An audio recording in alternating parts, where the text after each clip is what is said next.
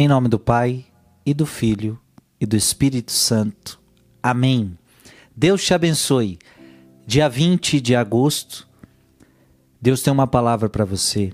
Mateus capítulo 23, versículo de 1 a 12.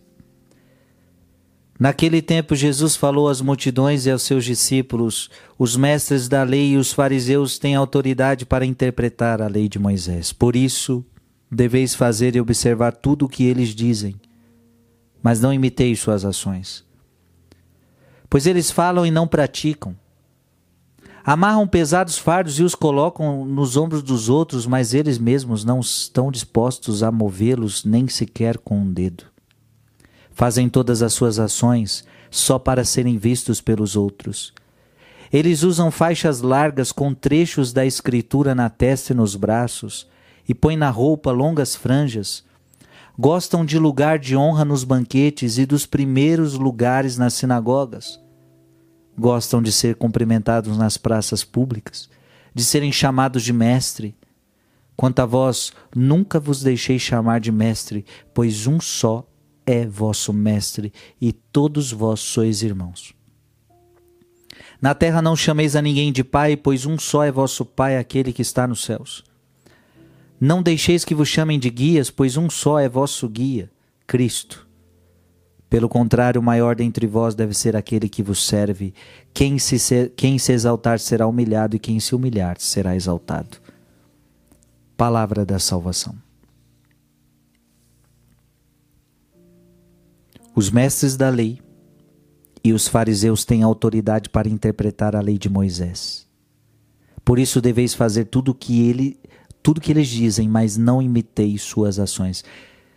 Eu gostaria que você entendesse que Jesus não está indo, não está criticando e condenando a religião. Vivemos num mundo de hoje onde pessoas têm aversão à religião. Se é religião, é ruim. Tem gente que tem ojeriza à religião. E tem gente dizendo que Jesus foi contra a religião. Ora, ele, ele, Jesus, o que, que é religião? Religar o homem a Deus. Isso foi o que mais Jesus fez. Ele religou o homem a Deus. E Deus quer, e Jesus quer que continue existindo a religião, a religião que religa o homem a Deus. Jesus não está criticando a religião. Preste atenção. Os mestres da lei, os fariseus, têm autoridade de interpretar a lei. Jesus não está tirando a autoridade deles. Jesus não está tirando a autoridade da religião. Jesus não está, não está tirando a autoridade da lei. Jesus não está tirando a autoridade da religião. Agora Jesus está, agora Jesus está criticando quem representa a religião. Opa, aqui é diferente. Repito, Jesus não está criticando a religião, mas quem representa a religião. Então Jesus não, não está indo contra a lei. Jesus não está indo contra a autoridade. Veja, os fariseus têm autoridade, eu não tiro essa autoridade. Façam tudo o que eles dizem. Jesus está dizendo: faça tudo que eles dizem, eles têm autoridade para isso, mas não façam o que eles fazem. Jesus está criticando a ação de quem representa a religião. Então veja, uma coisa é a religião, outra coisa é quem representa essa religião. O mundo de hoje não sabe separar isso.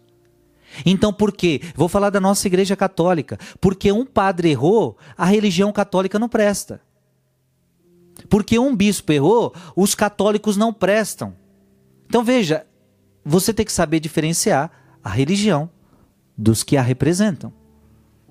Então o que é a igreja católica? Eu vou falar da, da nossa, né?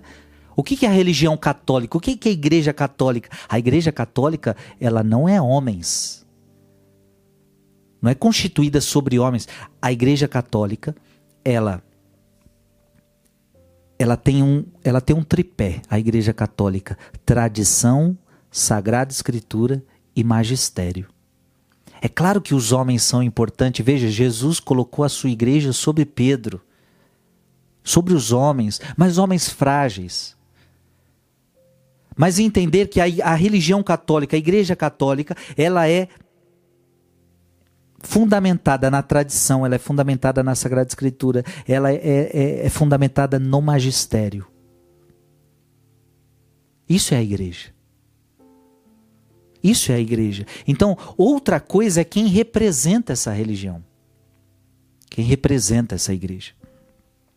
Por isso deveis fazer e observar tudo que eles dizem, mas não imiteis suas ações. Então, aqueles homens eram péssimos exemplos. Um líder religioso precisa viver o que fala. Um líder religioso não pode ser aquele que impõe fardos pesados sobre os ombros dos outros, mas ele não está disposto a carregar. Então tem, aí eu, eu não posso mentir para vocês. Tem muito líder religioso ruim. Tem. E dentro de todas as igrejas, dentro de todas as religiões, tem. Falam uma coisa e vivem outra, ou seja, hipocrisia. Filho e filha, eu aqui como católico agora, eu não vou falar de outras religiões, vou falar da minha. Vou falar da nossa. Ame a sua igreja. Jesus não é contra a igreja, não. Estão dizendo aí que Jesus, que Deus é contra a igreja, que, que nós não devemos ser religiosos. Não, nós temos sim que ser religiosos, temos que ser religiosos, nos religar a Deus sempre temos que professar uma fé e nós professamos com orgulho a fé católica. Agora sim, na nossa igreja, pode acontecer que determinados representantes um dia caiam, um dia nos deem mau exemplos. Mas saiba separar a religião de quem a representa. Saiba. E qual deve ser a principal característica de um líder religioso? Segundo Jesus, a humildade. Eles gostam de ser vistos em lugares de honra, gostam de serem chamados de mestres. Portanto, a principal característica do líder religioso deve ser o serviço, deve ser a humildade. Pelo contrário, o maior dentre vós deve ser aquele que serve. A humildade deve ser a grande característica do líder religioso. E muitos líderes, muitos líderes religiosos caem por, por orgulho. O que devemos fazer? Abandonar a igreja quando um líder religioso cai? Quando um líder religioso dá um mau exemplo? Jesus não está pedindo para ninguém abandonar. Jesus está falando para o povo: ó, façam o que eles falam, mas não imitem os seus exemplos. Ou seja, desprezemos as, as atitudes ruins e peguemos os bons ensinamentos. Amém? Que Deus te abençoe em nome do Pai e do Filho e do Espírito Santo. Amém.